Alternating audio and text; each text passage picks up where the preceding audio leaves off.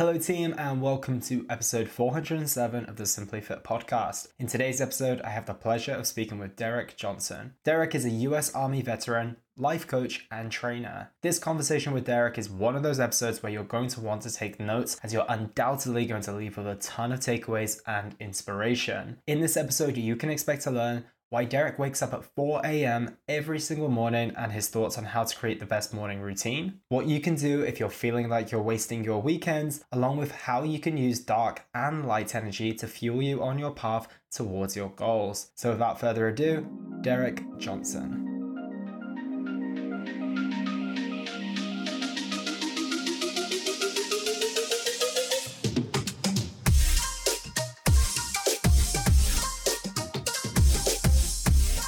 Derick Johnson, welcome to the show. How are you today? Doing great, doing great. Thanks for having me.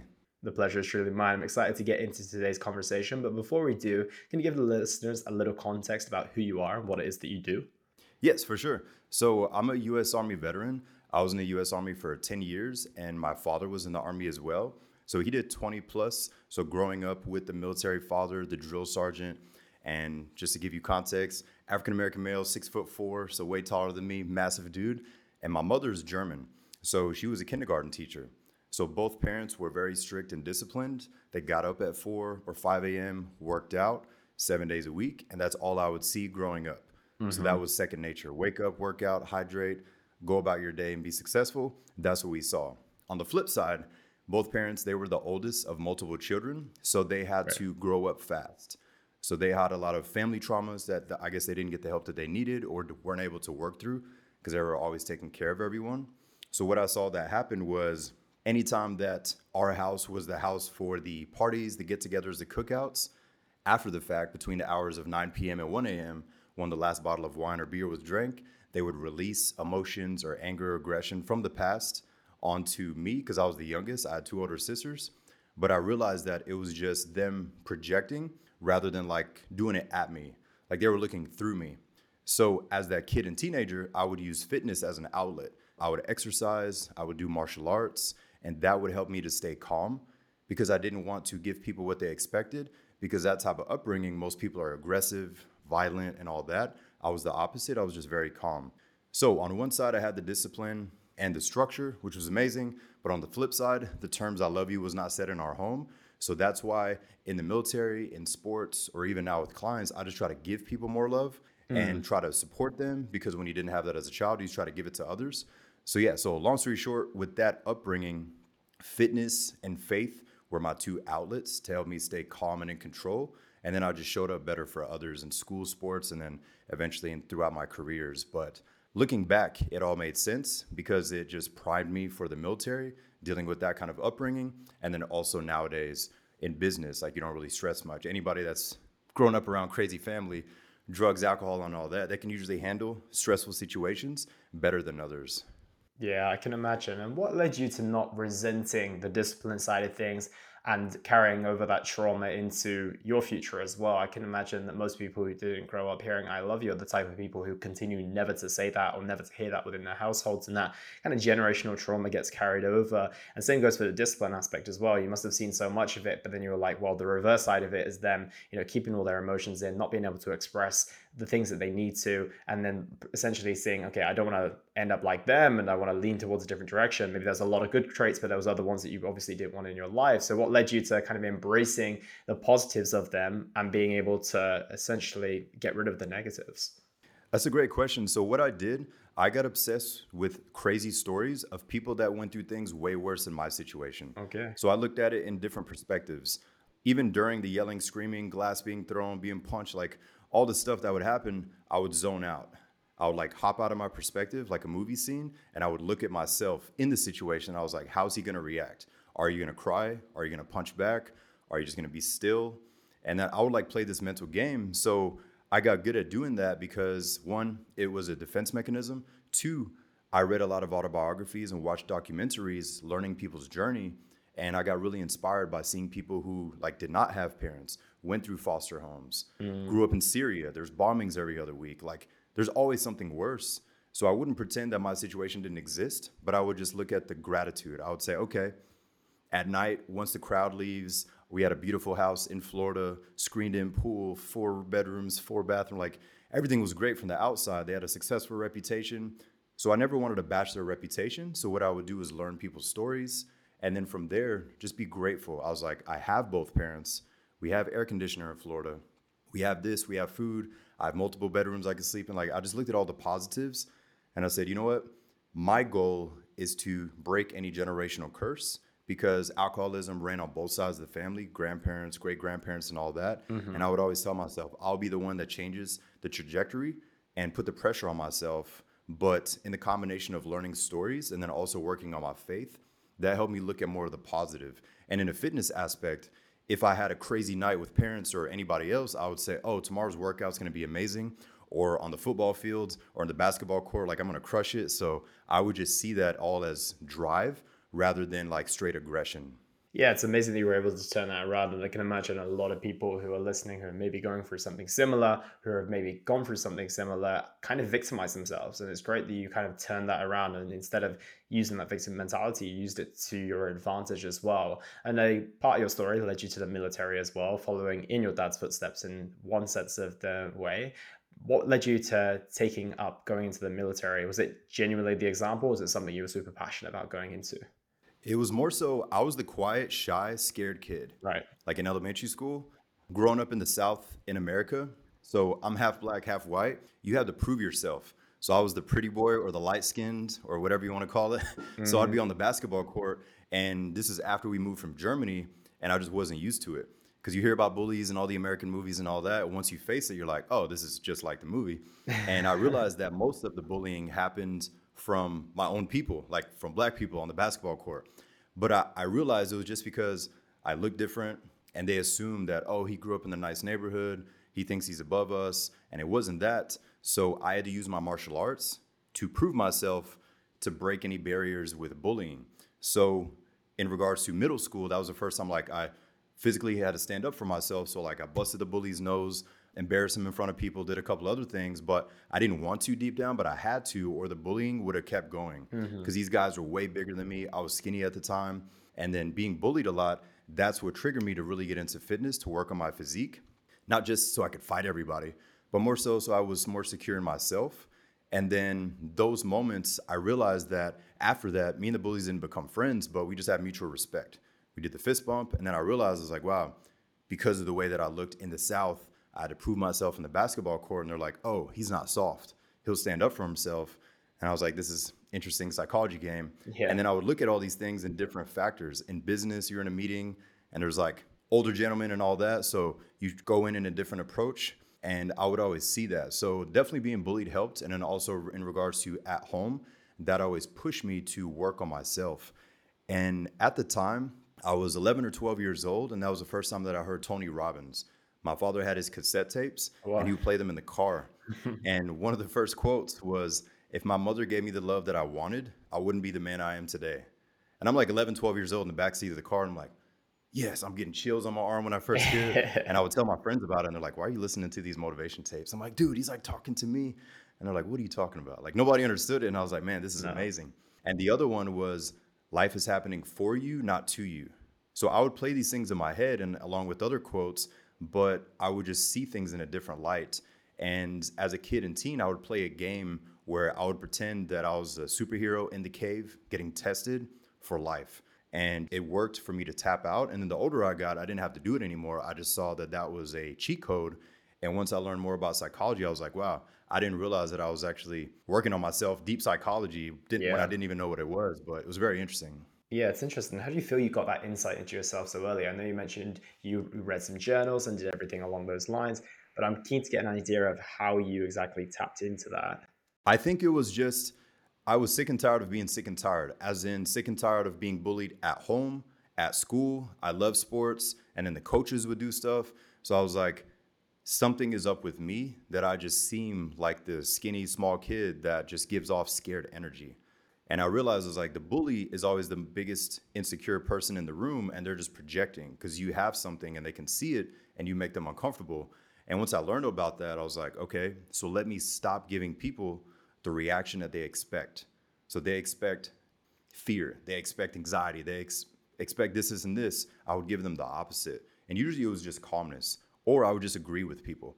Like being in the South, you also deal with like racism and all other types of stuff. I would just agree with people. I was like, yeah, you're right. and like their face was priceless every single time. I'm like, yeah, you're right. And they're like, and there's nothing else to say. I'm like, you're right. I totally am. That's it. And uh, I, you would catch people off guard, and I would do it so much that I would laugh in my head because I was like, I'm not giving anyone the reaction that they expect because nobody's going to have power over me. I want to say Confucius, there's a quote that he mentioned, or another philosopher was, any man that can make you angry and you allow them to has power and control over you. You are their slave. I'm paraphrasing it, but that is another quote that always stood out where I would think back, wow, every time that I would hold that anger, sadness, or aggression, somebody would have control of me for hours on end or a couple days on end. And so it didn't happen college throughout my career after that, but that's something that I would always do was just perspective hop a lot, be more grateful, and also just see everything as a challenge because as humans, we're all generally pretty selfish. We'll say, Why me? I don't want to do this. Why me, God? Why is this happening? Me, me, me, me, me. And I would say, Okay, what am I going to do now? I have to work on myself so I can show up better for others. And then once I shifted that, I realized that people would approach me more, as in they would just pour out. I'd be at a bus stop, mm-hmm. I'd be in the airport, and somebody would just come up to me and say, Hey, how are you doing? What's your name? And next thing you know, they rant for 10 to 15 minutes and just release whatever they need to release. We don't exchange information. I would just say, Hey, great to meet you. And they'd walk away. And I'd think about it and I would say, Man, I did that in middle school and high school a few times when I would just be around men or women in public that I was just comfortable around and I would just divulge. They'd give me a piece of advice or just listen. And so I realized that I could be that for somebody else. So it was always interesting. So receiving it, being young, and then being able to give it, being older, always helped me to see perspective. So I would definitely say perspective hopping helped me the most. And I feel like truly that was a gift to just hop out. I don't know where it came from. It might have come from movies and like alter egos and all that, but I feel like that was the gift being able to pop out of the situation, never complain because like my friends didn't know what was happening, teachers, they could probably see I was tired, but nobody knew what was actually going on because I never wanted to complain. I was like, somebody has it worse. I can't complain about anything. Yeah, it's really interesting that you had that. I mean, in a scientific term, you would call it metacognition, right? The ability to think about your thinking and the ability to create space between your thoughts. That's something that, you know, usually requires a deep amount of work and a deep understanding of what you're actually doing in the first place, right? So it's great that you had that gift and you were able to use it so long. You've obviously doubled down and used it now. And I know that you use that a lot in your day to day life. But before we get there, I do want to ask and circle back to the question on what led you to the military in the end. Yeah, for sure. I appreciate it. So, what led me to military is number one, being that scared kid. I just had to give some backstory, but being that scared kid, I was tired of being that, so I faced my fears, and I was like, the only way to me face every fear, fear of heights, fear of just a lot going on and stress and anxiety. I was like, I have to face it, so I have to join. So that was a big factor. So just to be blunt, I was like, I can either continue being a little bitch or I can go into the military and like toughen my mind. So then I got into the military and I knew that would be a shift. So at basic training, the drill sergeants would be in my face, and I almost busted out laughing because in my head I was like, I dealt with this 300 nights a year. This is nothing. My German mm-hmm. mother, five foot five, would take all of you out, and my father. So like, it was a psych- psychology game, and I was like, oh, this is going to be a walk in the park for me. So the pressure when drill sergeants are screaming and there's a lot of pressure going on, you're at the shooting range. I was really calm in those moments, and then I realized it clicked. And I said, wow, I thank my parents because they prepared me to be calm under pressure because I was under pressure literally almost every day of the life till I was 17 and moved out. But that constant pressure helped me in the military. So, number one, it was to get over my fears. So, jumping out of helicopters, planes, etc., to face the heights, um, obstacle courses, and all that. And then from there, being able to lead others better. So, definitely the combination of those facing fears and just becoming better so you feel empowered yeah, it's fascinating. And it's a big step to take. But like you said, if there's any place to face your fears head on, that is one of those places as well. And obviously, transitioning to what you do today, it's trying to get people to master their minds and their bodies, right? And the big thing that I find in the work that I do is a lot of people might have the body on lock, but they don't have the mind on lock, or they might have the mind on lock, but they don't quite have the body or the other things that they're missing out on their life. So, how do we combine the two together, and how do you create someone in a position where they can really, really focus on both their mind and body and get those to the place that they want it to be? That's a great question. So, the first thing I like to do with people is I pinpoint before we change their routine or schedule, we pinpoint what are some things that they can eliminate. And it could be something as simple as what they drink, what they eat, what they do when they open up social media. When their alarm goes off in the morning, do they hit snooze five times? Or do they wake up and just lay there for 30 minutes and scroll and have no control of what they're gonna see? They might see a sad cat video or a sad dog video and it like plant that negative seed in their head. So Uh-huh. all these are just basic examples, but it's very common with people. So I asked them, we write some things out. What could they eliminate, get rid of, or simply replace with something better that will help them get more progress and more results? And most people, once they push pride and ego out of the way, Yeah. they can be transparent with themselves and say, you know what, I need to do less of this, less of that, stop being around this toxic family member, whatever it is that they have to do. And then slowly they start doing that before we're like, hey, we're gonna change your schedule. Hey, get rid of this in your fridge. Hey, let's change your whole thing. Let's just go cold turkey. We're not gonna eat this. Like that extreme route doesn't work for most people. So, step one, I always like to do is eliminate some things and then it gives them a lot of clarity and then slowly we make those minor changes. So i always focus on the long-term results and making it a lifestyle rather than the 30-day challenge 60 days to abs 90 day whatever. It's just never been my thing. Teach their own on marketing and all that but i just never was drawn to it. I wanted to give people the tools and the knowledge so they never need me again so they know themselves their body and their mind and they can harness it long term to never feel like they're going backwards. But definitely starting with what they can eliminate and then from there reminding them that they have to earn the happiness and confidence. And it only happens when we push ourselves to do the thing that we don't want to do. And it sounds very straightforward but a lot of what's on social media and online now it's very extreme. This guy says only eat liver. This guy says go vegan. This guy says vegetables are bad. This guy says this. This lady says no, all those guys are wrong. And people are overwhelmed. It's information overload. So I just break it down simple. I'm like, wake up at the same time seven days a week. Do this. Control that. What are you looking at when you open your phone? How many people do you say yes to in a week? And then you're annoyed that you say yes to everybody. Like all these basic things that just stack up that seem small, but they feel overwhelmed because they have no control over those things, whether it's people or situations. So we get rid of those things first, and then we work on their daily routine. So it's all up to them and like their schedule. But once they can harness that, they can feel like they at least have control of their morning, and then they're more proactive about the day and calmer. Yeah, I can imagine so. And do you place a big priority on people getting their morning routine in place? And what does an optimal morning routine look like for you, look for like for the clients that you work with? Yeah, for sure. So I definitely focus on them having two things that they do in the morning. The mm-hmm. reason I say two, one for the mind, one for the body. So if they walk their dog, that's great. If they want to run, great. If they want to go to the gym, awesome. I'm using my towel because I went to the gym this morning. It takes me a while to stop sweating. But in regards to that, is the morning routine one for the body, one for the mind, so they can be calmer and proactive. Because the opposite happens, and we've all been there. We hit snooze, we lay there, we're late, we're stressing, anxiety's high, we're dehydrated, we have the coffee, it makes us more dehydrated, our heart goes faster, emails come in, texts, and we're just like, oh my God, it's not even 8 a.m. Like, can everybody hold on? Mm-hmm. And it's always our own fault because we didn't prepare in the morning. So I use these common examples and I just challenge them to just wake up earlier. I never push what time somebody should wake up, but I just say if you can have one hour to yourself in the morning, and I do understand some people have kids and have other things going on, but if they can make non negotiable time in the morning that just helps their mind or body, they'll feel way more in control of the day. Things are still gonna happen, life happens, but they'll make way better decisions. It's amazing. So after a workout, they can meditate, visualize, pray.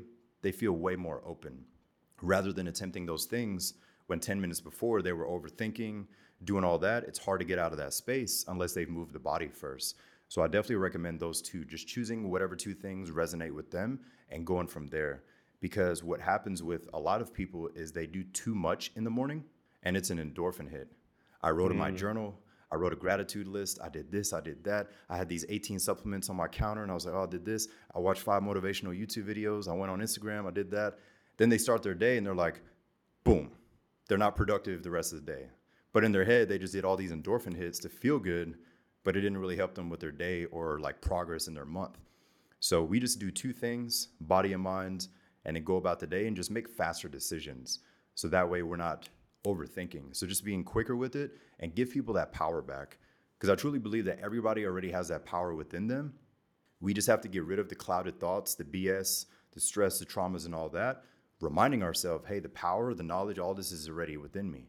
I just have to peel back the layers of the mess or the limiting beliefs people put on me. Once I can push that out of the way, they can breathe some and then they can focus on their goals. Yeah, it makes a huge difference just giving that people that clarity, that time to themselves, and also again, just one or two things that they do. And I find that it's funny when you present this idea to someone for the first time. Usually, the route is like, yeah, let me throw as much as I can into the morning, and then, like you said, they have this list of ten things to do, and it gets to like twelve midday, and they're like, I haven't even done any work today, and then they're even more overwhelmed because they thought their morning routine was going to help them, but they've ended up taking six hours to end up doing it. So it's interesting that you mentioned like just focus on those two things and choose the ones that work best for you and just give back that time to yourself in the morning and essentially be more prepared for the remainder of the day. So I like that a lot. And what does the routine of morning routine specifically of Derick Johnson look like? So I wake up at four. I've been doing it since like middle school. The reason why I just love a mental challenge, but nowadays it's just normal. Um, mm-hmm. So it's mainly because of the calmness in the morning. I go to my kitchen, drink water, my dog's eating breakfast. And while I'm drinking water, I'll literally close my eyes and just feel it going all the way to my belly button because I wake up super dehydrated. So like I literally just use all my senses the first 10 minutes. I'm drinking the cold water.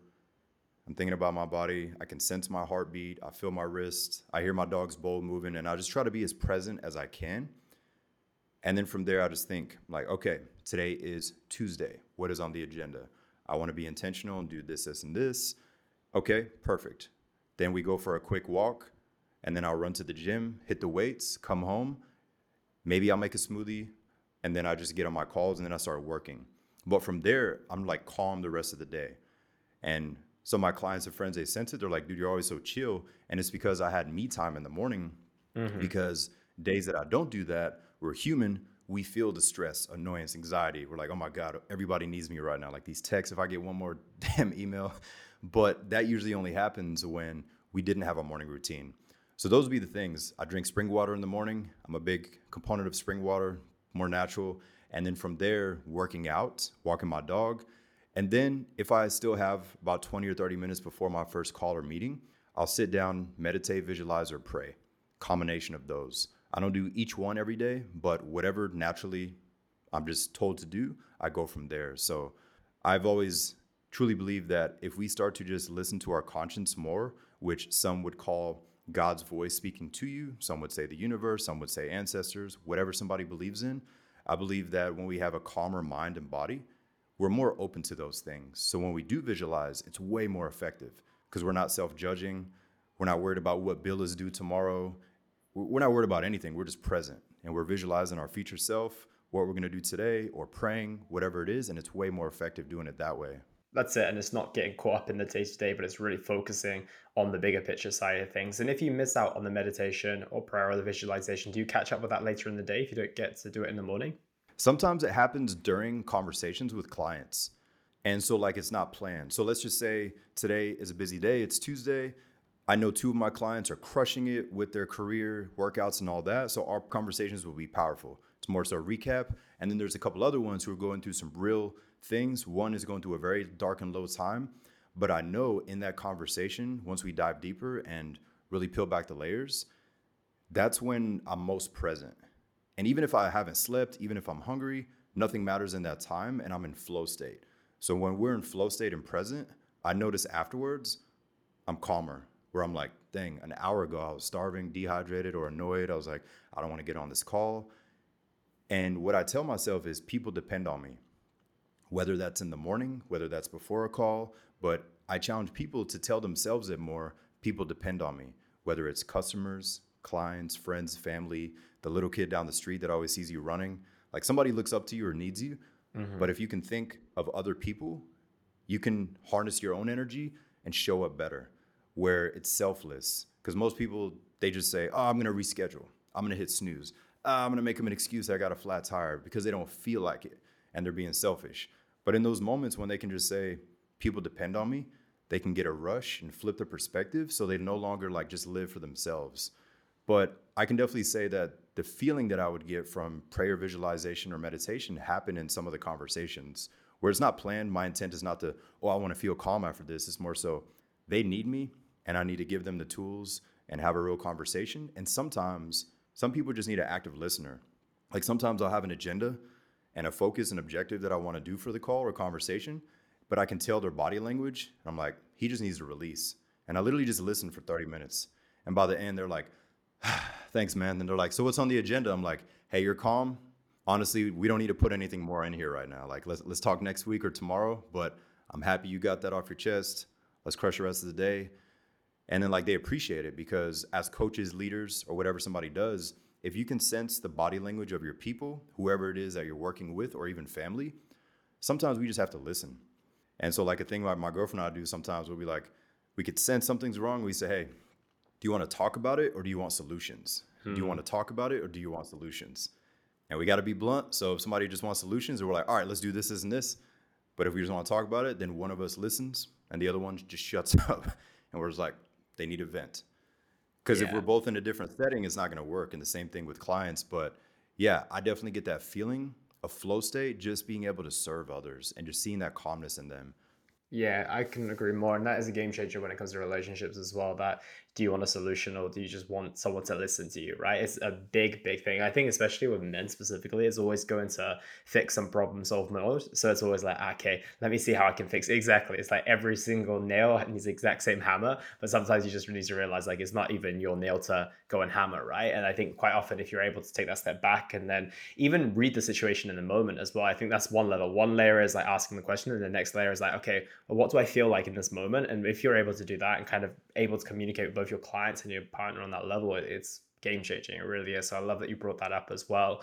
And a big thing that you speak about, I saw on your Instagram post, and it was a really interesting one, is people wasting their weekends. And you spoke about waking up at the same day, same seven times a week. And when people think of morning routine, they only kind of apply it to their Monday to Friday or even Monday to Thursday, in fact. So talk to us about your concept on people wasting their weekends and how people could get more out of them. I would challenge people to change the way that they look at time. So I'm not going on a rabbit hole to say time doesn't exist and all that, but parallel universes, I know some people that are going to rant with that. But all I'm saying is that life is short, and we all know it is. Somebody in our family, in our circle, in our neighborhood passed away recently. Everybody knows somebody or somebody that's connected to someone. So I bring that up because we have to remind ourselves that life is short, not to be scared or paranoid, but to attack life with more effort. And just having the weekend to escape or chill, I flip the script and say, have we earned chill time? Have we earned this date night? Have we earned this thing? Because then when we go to our favorite restaurant or watch our movie or relax on the couch, our perspective of doing that thing is of excitement because we're like, wow, we earned it. Like we haven't watched a movie in weeks or whatever it is, opposed to, ah, it's been a long week. I need to go to the restaurant to get the edge off. Let me get three margaritas or whatever it is like to each their own, but a lot of the times when people do things on the weekends, it's to get the edge off, or I need to release, or I need a nap. And all those things are, they can do whatever, but have they actually earned it, or are they just trying to escape? Some people will sleep it off to escape, some people have other vices. But with the weekend, is if they still wake up at the same time, it doesn't mean they have to hustle 24 7. It's just they realize that they have a longer day, number one, because mm-hmm. they're up earlier. But also, number two, they can sit with their thoughts. And I feel like the biggest issue in society now is people are never present with their own thoughts. And that's why they have so many vices. A thought starts to come, they're like, oh, gotta scroll. A thought starts to come, oh, let me text my buddy. Oh, let me look at some memes. It's like, just sit in the moment. If you gotta cry, cry for five minutes. If you need to yell and grab the steering wheel in your car and just go, like, just do that. if you need to go for a walk, awesome. If you need to take your shirt off and just like dump into a pool or walk in the sand, like whatever you got to do to just be calmer and release, and then just be present with your thoughts. So with the weekends, waking up earlier, having some them time, and it doesn't have to be a workout, just whatever they need to do around the house. So by the time that it's time for family time or whatever they do on a Saturday or Sunday, they feel productive. They're like, wow, I did all these tasks this morning. My house is clean. We did this and this. I organized for the week, and they feel empowered. And then when they go to that family event or function, they're way more present because they're not like, oh my God, I got to get home in two hours because I'm going to be tired. I got to prepare for the week. Anxiety comes up. Mm-hmm. Tomorrow's Monday. But they're changing the whole script because we've all been programmed to think that way. Oh, it's Friday. Let's celebrate. Oh, it's Saturday. Oh, today's Sunday. Oh, shit, tomorrow's Monday. And it's like this vicious loop cycle of a rat race. But if we change the perspective, we're like, you know what? I don't do anything productive on the weekend. That's why we feel like we're not going anywhere. So let's just be productive seven days a week. And again, it doesn't mean hustle 12 to 15 hours a day. It's just what are the two or three main things that we need to get done that makes us feel like we're making progress. Hey, let's color organize the closet. That's my thing. I'm half German, so I'm half OCD. I'm like, I gotta organize this stuff. I gotta clean this stuff. It helps my mind. Other things for somebody else could be maybe they've had a pile of clothes in their bedroom that they just walk by and that anxiety is in their head and they're like, man, this pile of clothes or that stack of dishes. And they're like, I'm gonna do it tomorrow. So whatever makes them feel better mentally. So waking up, doing those things first. And then when they, if they wanna chill the rest of the day, they earned it. And they're like, wow, normally I push this off till 6 p.m. and then I don't want to do it. And then I say I'm to do it Monday. And Monday comes around, they walk in their kitchen, they're like, oh my God, I can't even find my favorite cup because all this crap is in the way. So just preparing everything to be structured for you, what's to make you feel empowered.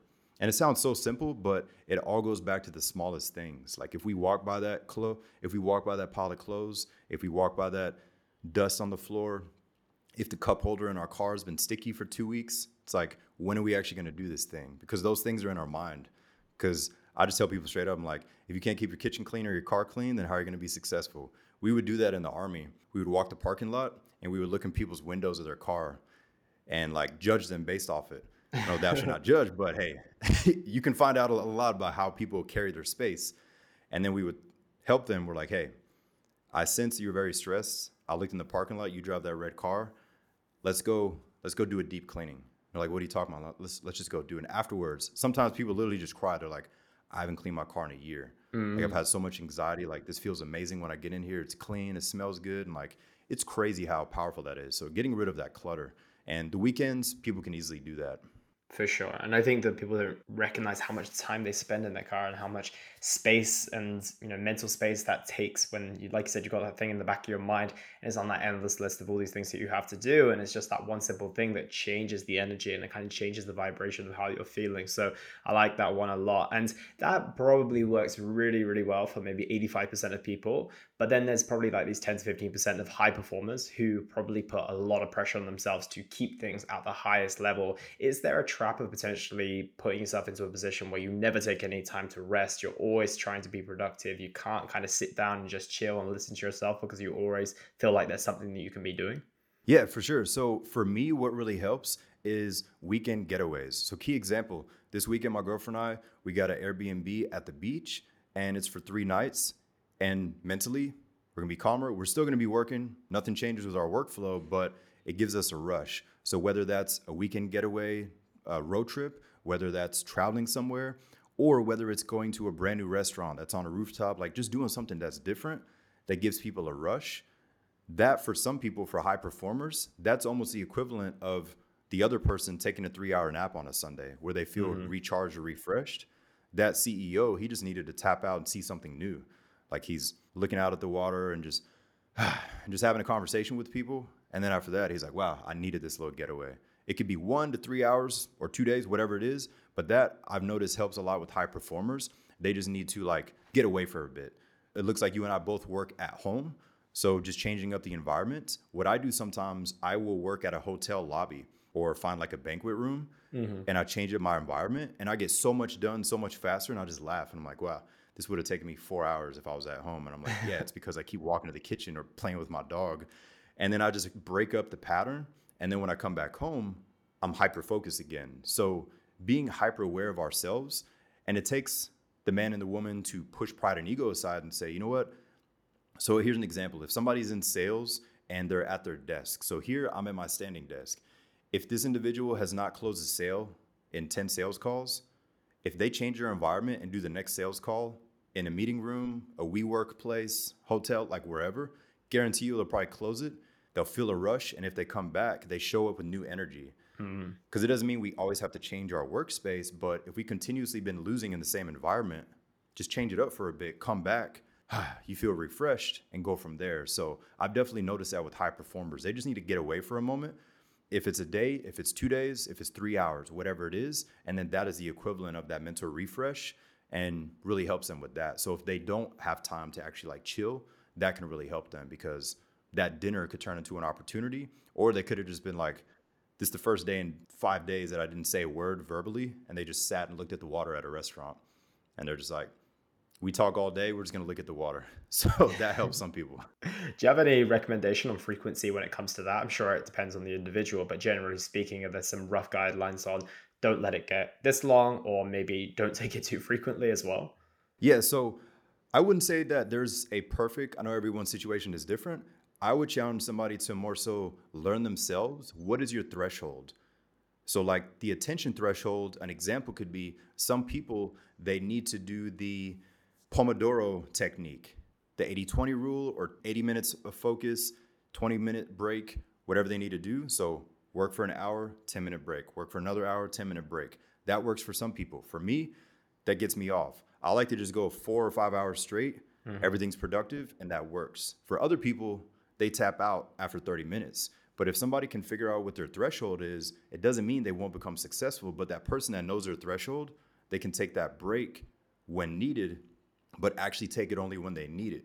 Because sometimes when we do the productive deep work, like let's just say somebody's writing some copywriting and it's been amazing, and then they're tired and they're getting annoyed.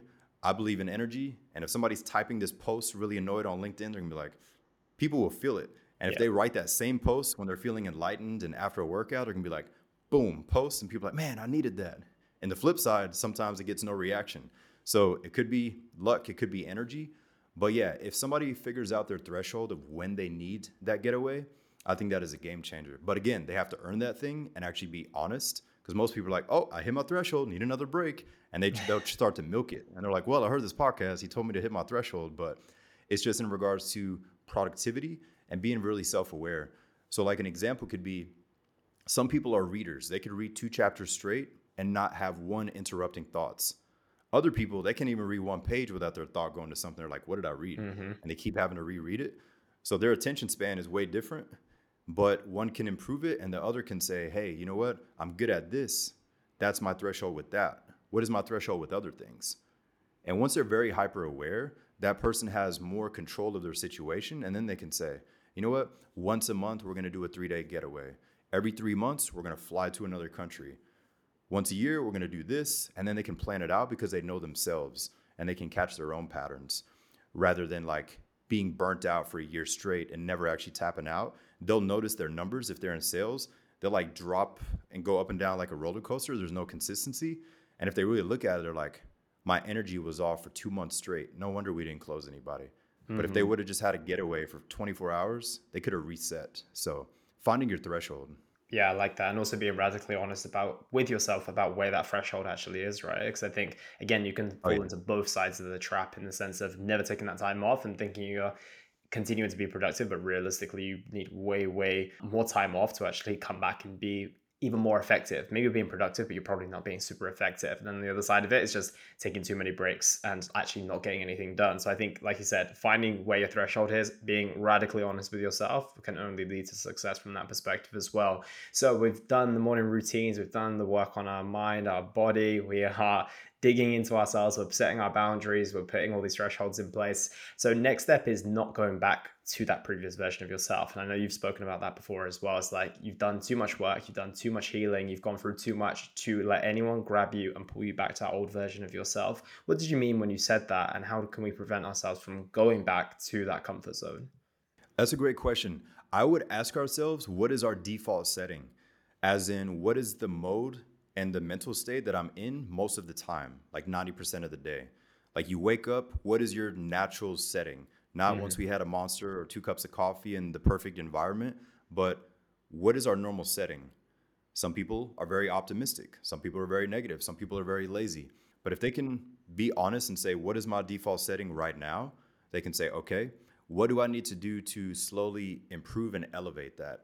So the term high performers is popular now but if we look at an athlete that's a high performer or even a musician, they travel hundreds of days a year to play games, do tours, concerts, and all that. Uh-huh. When I see these individuals, I get inspired and I look at them like, it's crazy what is possible for the human body and the mind by just having that consistency of a routine. So I look at it and say, what can we do to raise our natural threshold of our default setting? As in, how can okay. we operate higher at a certain level and once we do raise it higher, it becomes the new norm where we actually use less energy. So like when my friends or clients see my routine, they're like, dude, how do you go all day? And I'm like, I'm just calm most of the day. I had my morning, the rest of the day is easy, and I'll just go from there. And then they're like, man, that makes sense. And when they slowly start to control their routine and all that, they use less energy because then it's normal. And then their mind opens, they're like, wow, now I can do this thing at work. Now I can do this because their mind opens once they hit that new threshold of that default setting. So I would challenge people to see what they can work on to raise that to have a high performance default setting. We're just every day they operate higher. We all know someone that does so much and we're just like, how does he or she do all this? But they're always in a good mood. They're like, are they like half human? Like, what is going on? The only difference is they have an amazing routine. They've been doing it for so long, it's like clockwork and they really don't stress much. But the other person, they can't even open their fridge and choose what they want because they overthink and they stall. Or they're at a restaurant, they get pressure and they're like, uh, let me get this. Like all day long, they feel this pressure. If they can make faster decisions and just prime their day to then naturally raise their threshold of their default setting. So, breaking that down, what can I do to raise this? And what can I do then once it is normal to continuously, slowly elevating that thing? Yeah, so essentially raising your threshold so that it becomes such your norm that realistically there is no going back. It's super hard to yeah. break now because if you are so ingrained with that routine and the way of living that you wouldn't even go back. Is that what you're saying? Exactly, 100%. And some people that would say, hey, that sounds great. I don't think everyone's like that. I counter react and say, hey, I understand that, but have you ever had three jobs in college? You didn't sleep, you party, you did all this, and you barely slept, but you got everything done? And they're like, yeah. And then I'm like, well, technically, you have proof that you can do a lot, still be happy, still get everything done, be productive, still keep your scholarship, whatever situation they had. It's like you've done it before. Age doesn't matter. Age is just a mentality. So we use that and say, there's proof that you've done it, whether it was an athlete, whether it was an athlete that had two jobs, whether it was in school, two jobs and a kid. And it's like, yo, you guys are rock stars at what you do. You just have to remind yourself you've handled a lot of stuff. So if you can just raise that threshold where it's the new norm, that is there. Because that happens a lot with young parents, with people that have a lot of clients, people that work in a restaurant, they're used to pressure, military, sports, and all that. All of these are examples. But if somebody zooms out and say, you know what? I used to operate at a really high level. And I guarantee you, most people can pinpoint one moment in their life they operated high, but they just didn't think about it. They're like, wow, I, I was so productive. I was in the best shape of my life. I was happy. I was doing this. I was traveling. And then if they look at themselves now, they're like, the smallest thing pisses me off or stresses me out, or it's just like, mm-hmm. your setting is down here, but it used to be high. Let's get back to that. So how do we go back to that without trying to be that past version of ourselves? Because I feel like so many times a lot of people will be like, ah, I just need to go back to that. I need to go back to doing the things that made me that way. But realistically, maybe they have kids now, maybe their job is completely different, and they've just lived different experiences in their life, right? Like sometimes that happiness and joy can be taken out of you from certain situations that you've gone through, or you've been had a tough few years or whatever that might be. So I'm really curious to get an understanding of how we can tap into that without kind of being tempted to go back to our previous setting of ourselves. Yeah, that's a great question. So I would challenge people to ask themselves wholeheartedly, full transparency to themselves. Do I let myself down and do I keep the promises that I make? Mm. And they can write down how many days this month did I work out? How many days did I hit snooze? How many days did I do this? How many days did I say I'm going to do it next Monday? So if they see the historical data and the proof where they're like, I just talk and I don't take action, that is why I feel this way and we're not making them up. We're not trying to make them feel bad. It's more so we're looking at the facts. So yeah. if they continuously slide stuff under the rug and push it off, that is why they're there. But what most people do, they blame the family trauma. They blame this, this, and this, where it's just like, I understand we all have that. We're not saying that did not happen, but the last 30 days, you've literally been eating garbage, smoking, doing et cetera, et cetera, et cetera. How do you expect to feel this high level person? If you don't even keep the word that you say to yourself. So I always keep everything simple, but also challenging people to stop letting themselves down. Like literally just drawing a line in the sand and say, I'm gonna become the baddest mother at uh, what he does, and I'm not gonna let myself down while everybody else talks. Like we're not gonna go backwards. If I don't wanna go to the gym, I'm gonna go to the gym. If I don't wanna walk my dog, I'm gonna walk my dog. It sounds so simple, but most people they only do that for two weeks. But if they do that more frequently, their energy, their confidence, their pride, their self trust, all those positive attributes go up and they literally start feeling like a badass. And they're like, damn, I've been consistent for two weeks. It's been two months. And like just naturally it goes up. Just my belief. I think that's the only way to get there. Because people make everything so difficult, but if we break it down and say, did you let yourself down in the past two weeks or 30 days? And they have to say yes or no. If they say yes, they have to pinpoint what it was and literally just do the opposite of that thing and just say out loud what I mentioned earlier. People depend on me because the reason that they're not where they want to be is usually they're just selfish and they don't feel like it. So then they make a cop out line, but they've done it so much that that's literally their new default setting. Whatever they say, their subconscious is like, we don't believe you. You have no proof. Mm-hmm. So whatever you say here is not real because our existence has been the same for two years. So what is different? We need proof. But if they start showing up for themselves, they get a rush, they get chills, and they're like, wow, I feel like I'm a different person. So having that and no longer letting themselves down, like literally just drawing the line. And I truly believe that if people don't do that, they're gonna keep going in a cycle and they'll keep saying, well, it's because mommy did this and daddy wasn't in my life, instead of just being like, I keep letting myself down. I said I was gonna go to the gym and I haven't. I said I was gonna stop smoking. I said I was gonna stop yelling at her or him. Like actually being transparent with ourselves. But again, everything just ties back to pride and ego. The most successful people, they can push those aside and say, I need help, or I need to work on this, or I'm sorry, I was an mm-hmm. asshole. How can I work on this? Like just being blunt. Most people, they just like put on a facade, but I think the best people, they're just transparent. They're like, I don't know what to, what to do. Could you help me? Because they're open to it. Yeah, that's powerful. And I love that stacking evidence piece as well. It's what I say to my clients all the time when they come to me and they might have not been a healthy version of themselves for their entire life. So they realistically have no yeah. grounds to stand on in the sense of saying, okay, I'm going to be this healthy version of myself, especially if they want to transform it into a lifestyle.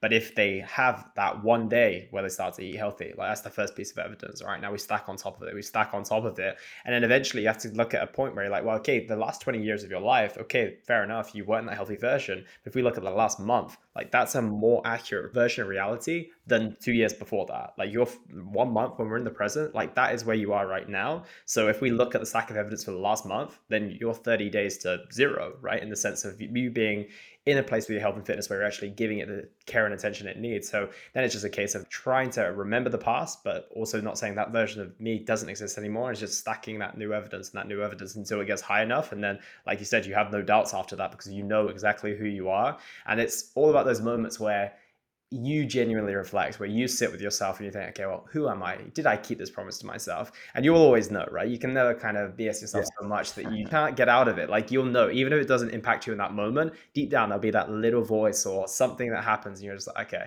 I didn't keep this promise to myself, right? Yeah. And that right there, what you said, is usually the thing that others can sense. So, like, if there's a date night or a family mm. dinner, the person that let themselves down five days in a row, they don't want to be at that dinner. They're so in their head, and everybody's like, "Man, your energy's off." No, like they might snap, they might be sad. Family or friends didn't do anything. They're just like projecting. But it's so common to see that. You can see people's body language, and you're like, "Oh man, he's annoyed with himself. This is going to be an interesting moment. Uh, this is going to be an interesting birthday dinner."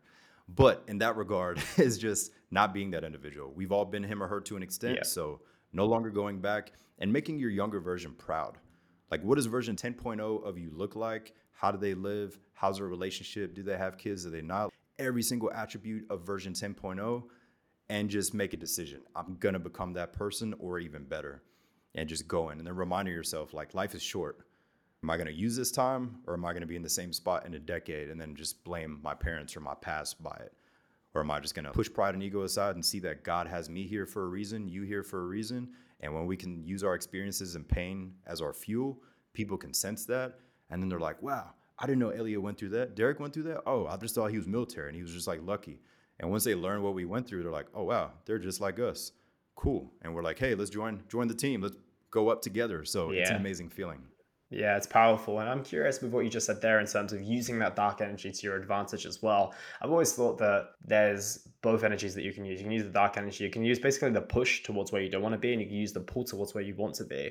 I find that both sides of the spectrum, if you use that negative energy too much, I find it to be super powerful, but sometimes it's maybe not super sustainable. And on the other side, I find it very powerful to pull you towards it, but also at the same time, sometimes it's not strong enough to get you out of a situation where you know it's just not strong enough essentially. Like we will usually run away from what we will run towards and i find that countless times. So how do you find the balance between using the dark energy and let's call it the light energy for lack of a better term? I love that analogy because it's super effective and I, I believe that athletes or anybody that's competitive they tap into that dark side or that dark alter ego a lot to push themselves. Mm. But I like to approach it in a different perspective is looking at motivation in two ways. One, there's the push. I pushed myself out of bed this morning because I woke up a lot. I push myself to go do this thing. I push myself to go do that. She pushes herself to work to do all push, push, push, push, push. And people feel burnt out. What they're missing is the second part of motivation, which is the pull. The mm-hmm. pull would be a cause, a purpose, family legacy, children, like anything that's bigger than themselves, their country, their community, whatever gives them a rush, whatever that makes them emotional. If they can think of those things, they get pulled towards it rather than just having to push. So, an example is I always go extreme, is some mornings I can say people depend on me and it doesn't work. Most mornings it does. People depend on me and I'm like, boom, I'm a machine, boom. And then sometimes I'm like, I literally slept X amount of hours this week. I'm like, I, I can't even think right now. And then I say, you know what? My Oma in Germany survived the Holocaust and was hiding in the attic. Am I really not going to get my ass out of bed right now? And then I get out of bed. When I do that, like I'm always tearing up, not in a sad way, but it gives me a rush because I, I go extreme. And I'm mm-hmm. like, I'm here because she survived that. Am I really going to complain about slow Wi Fi and being tired or dehydrated or whatever? Or saying mommy yelled at me or whatever? It's like, that's nothing. And then on the flip side, my father is from Mississippi. So African American in the state of Mississippi, high level of racism in that state. So my mm-hmm. great grandpa dealt with a lot of stuff. So I think of that extreme thing and I'm like, all right, this side went through this, Oma went through that. I'm here and I don't feel like doing something. That's a slap in the face to all of them. And then I go. Looking at it is say we have the push to push ourselves to our goal. We have the pull, which is a greater cause. And then I mm-hmm. also challenge people to learn their family tree, whether they like the family or not, doesn't matter. But the intent is learn about what kind of hell and trauma that those family members went through, and then be humble and say, I'm here for a reason. Like they went through that. That's why I'm alive. Like they existed. Maybe you had a terrible relationship with them, doesn't matter. But if they didn't exist, you wouldn't exist. So it helps sometimes just to look at that bigger picture rather than just being in the moment and saying, oh, I have another meeting sometimes we got to tap out and say, I'm doing this meeting because there's a bigger cause for me to help XYZ. And then they're like, okay. And then they go. So challenging that person to have a push, but also a pull. The pull is going to help you win long term. So you start like not even caring about how you feel. You're like, I'm being pulled to greater things. So guide me wherever you want, God. I'm here. That's it. Because then you'll take the push. You'll be like, whatever the push is, you'll have enough energy and internal motivation that's not because I'm not good enough or I went through this when I was younger and I need to be this better version of myself is because like I said that is super powerful and that will get you to that first step and it will probably take you a really really long way. I always say that to a lot of people like I've never met a super successful person who doesn't have that kind of dark energy fueling them in the very beginning because of sometimes you just need that kind of inertia, that push to get you going in the first place. And if your circumstances sometimes aren't bad enough or they aren't in a position where you don't really feel like that, sometimes you don't have enough of that potential energy to actually push you into the things that you need to do in the first place. But after that, you can't keep relying on that because that's when you end up seeing people like athletes, for example, as soon as their career finished, like you know they hit rock bottom for example Oh, yeah. or any situation like that where you see someone just go down the route of drugs and alcohol and all these other types of things because they don't have that bigger purpose they were always linked to okay i need to be better than this worthless version of myself that i was when i was 10 years old or 13 years old or whatever that might be so i love the power of the push and pull and Derick this has been an awesome conversation and i've got a couple of final questions it. for you and that's been amazing so with the work that you do what impact do you want to have on the world I just want to create a positive ripple effect. I know what it feels like to not have people really there for you that are listening, but helping people see a better version of themselves to impact the people around them because they just vibrate at a higher energy. So if it's a parent, their kids will feel it. Kids do as they see, not what they're told. So if they see dad and mom eating better, working out, doing whatever, the kids are like, oh, they try to do a shoulder press, they start jogging, and like that positive ripple effect, which is what it's all about because society right now is weak. So if we can become stronger and better and become better leaders, people will see that and everybody loves a comeback story. The only reason we watch movies is because of the comeback story. Like we relate protagonist, antagonist. Oh my God, they made it. Awesome. We get a rush. Cool. That is your life. your comeback story is happening right now. What are you going to do to make your people proud? And just look back at life and say, damn, I did it. That's definitely what I would leave people with. Yeah, Create your own comeback story. I love that. I love that a lot. And just one quick question off the back of that. You say society is weak right now. If everyone follows this path of the best version of themselves and tapping into this, how long do you think it will take before we can turn around and say society is strong right now? I think by people coming together and having real conversations. If they turn off the media, I haven't watched the news in years, but if they turn it off for 30 days and just not even care, obviously every country is different, but if they don't let these negative things that they have zero control of affect them and just go in public, talk to somebody that looks different. Like whatever, give somebody a compliment, ask them a question. If you're in the grocery store, hey, why'd you choose that pasta? They start telling you a story about their grandma and like real human interaction and then being like, wow, I haven't had this kind of conversation in forever. Usually I don't speak to those people or I don't want to talk or I have social anxiety. Getting out of our shell helps so much. It happens here sometimes when I'm like walking. We live in Panama and I speak like 20% Spanish, but sometimes I'll force myself to speak Spanish to people and then I learn and then I'm like, cool, I actually got better. That was awesome. Even though I didn't feel like it, but mm-hmm. I just try to practice. But if people have more human interactions of conversations that matter, that they're that are meaningful, and being present with that individual, it helps a lot. Because I feel like that's what society is missing outside of the self work and hard work and discipline is coming together and realizing that we're not that different than each other. The media, all this stuff is making us seem like we have to be in all these cliques and be separated and all oh, the world sucks and all this. We have to see the world in a different view. There's so many awesome people with amazing stories that we can get connected with and we can learn from. So if we see it like that, it sounds much better than what the media is showing us. 100%. I couldn't agree more of that. And where's the best place for people to find you if they want to keep up with the work that you're doing, Derick? So they can find me on social media at Fit with Derick 2, the number 2, or Derick Johnson, same picture on every platform. But yeah, my whole intent is just to show people real people, real results. There's a lot of Photoshop online. That's why I show pictures and videos. So hey, I'm not for everyone. You're not for everyone. If people like the F bomb, I might be for them. If they don't like that aggressiveness, then I'm not for them. So I'm just transparent. appreciate your time today, man. It's been an awesome conversation. I appreciate it. Thank you. Thanks for having me. And that was the Simply Fit podcast. I hope you gained a huge amount of value from today's episode. I feel inspired to improve your health and well being. Be sure to search for Simply Fit in Apple Podcasts, Google Podcasts, and Spotify, or anywhere else you get your podcast from and go ahead and subscribe so you don't miss any future episodes. Also, if you like the episode, please don't forget to give it a 5 star rating. I'd love to hear your feedback or any questions you have. So reach out to me on social media. You'll find me on Facebook and Instagram at Elliot Hasoon. Thank you so much for listening, and I look forward to talking with you all on the next one.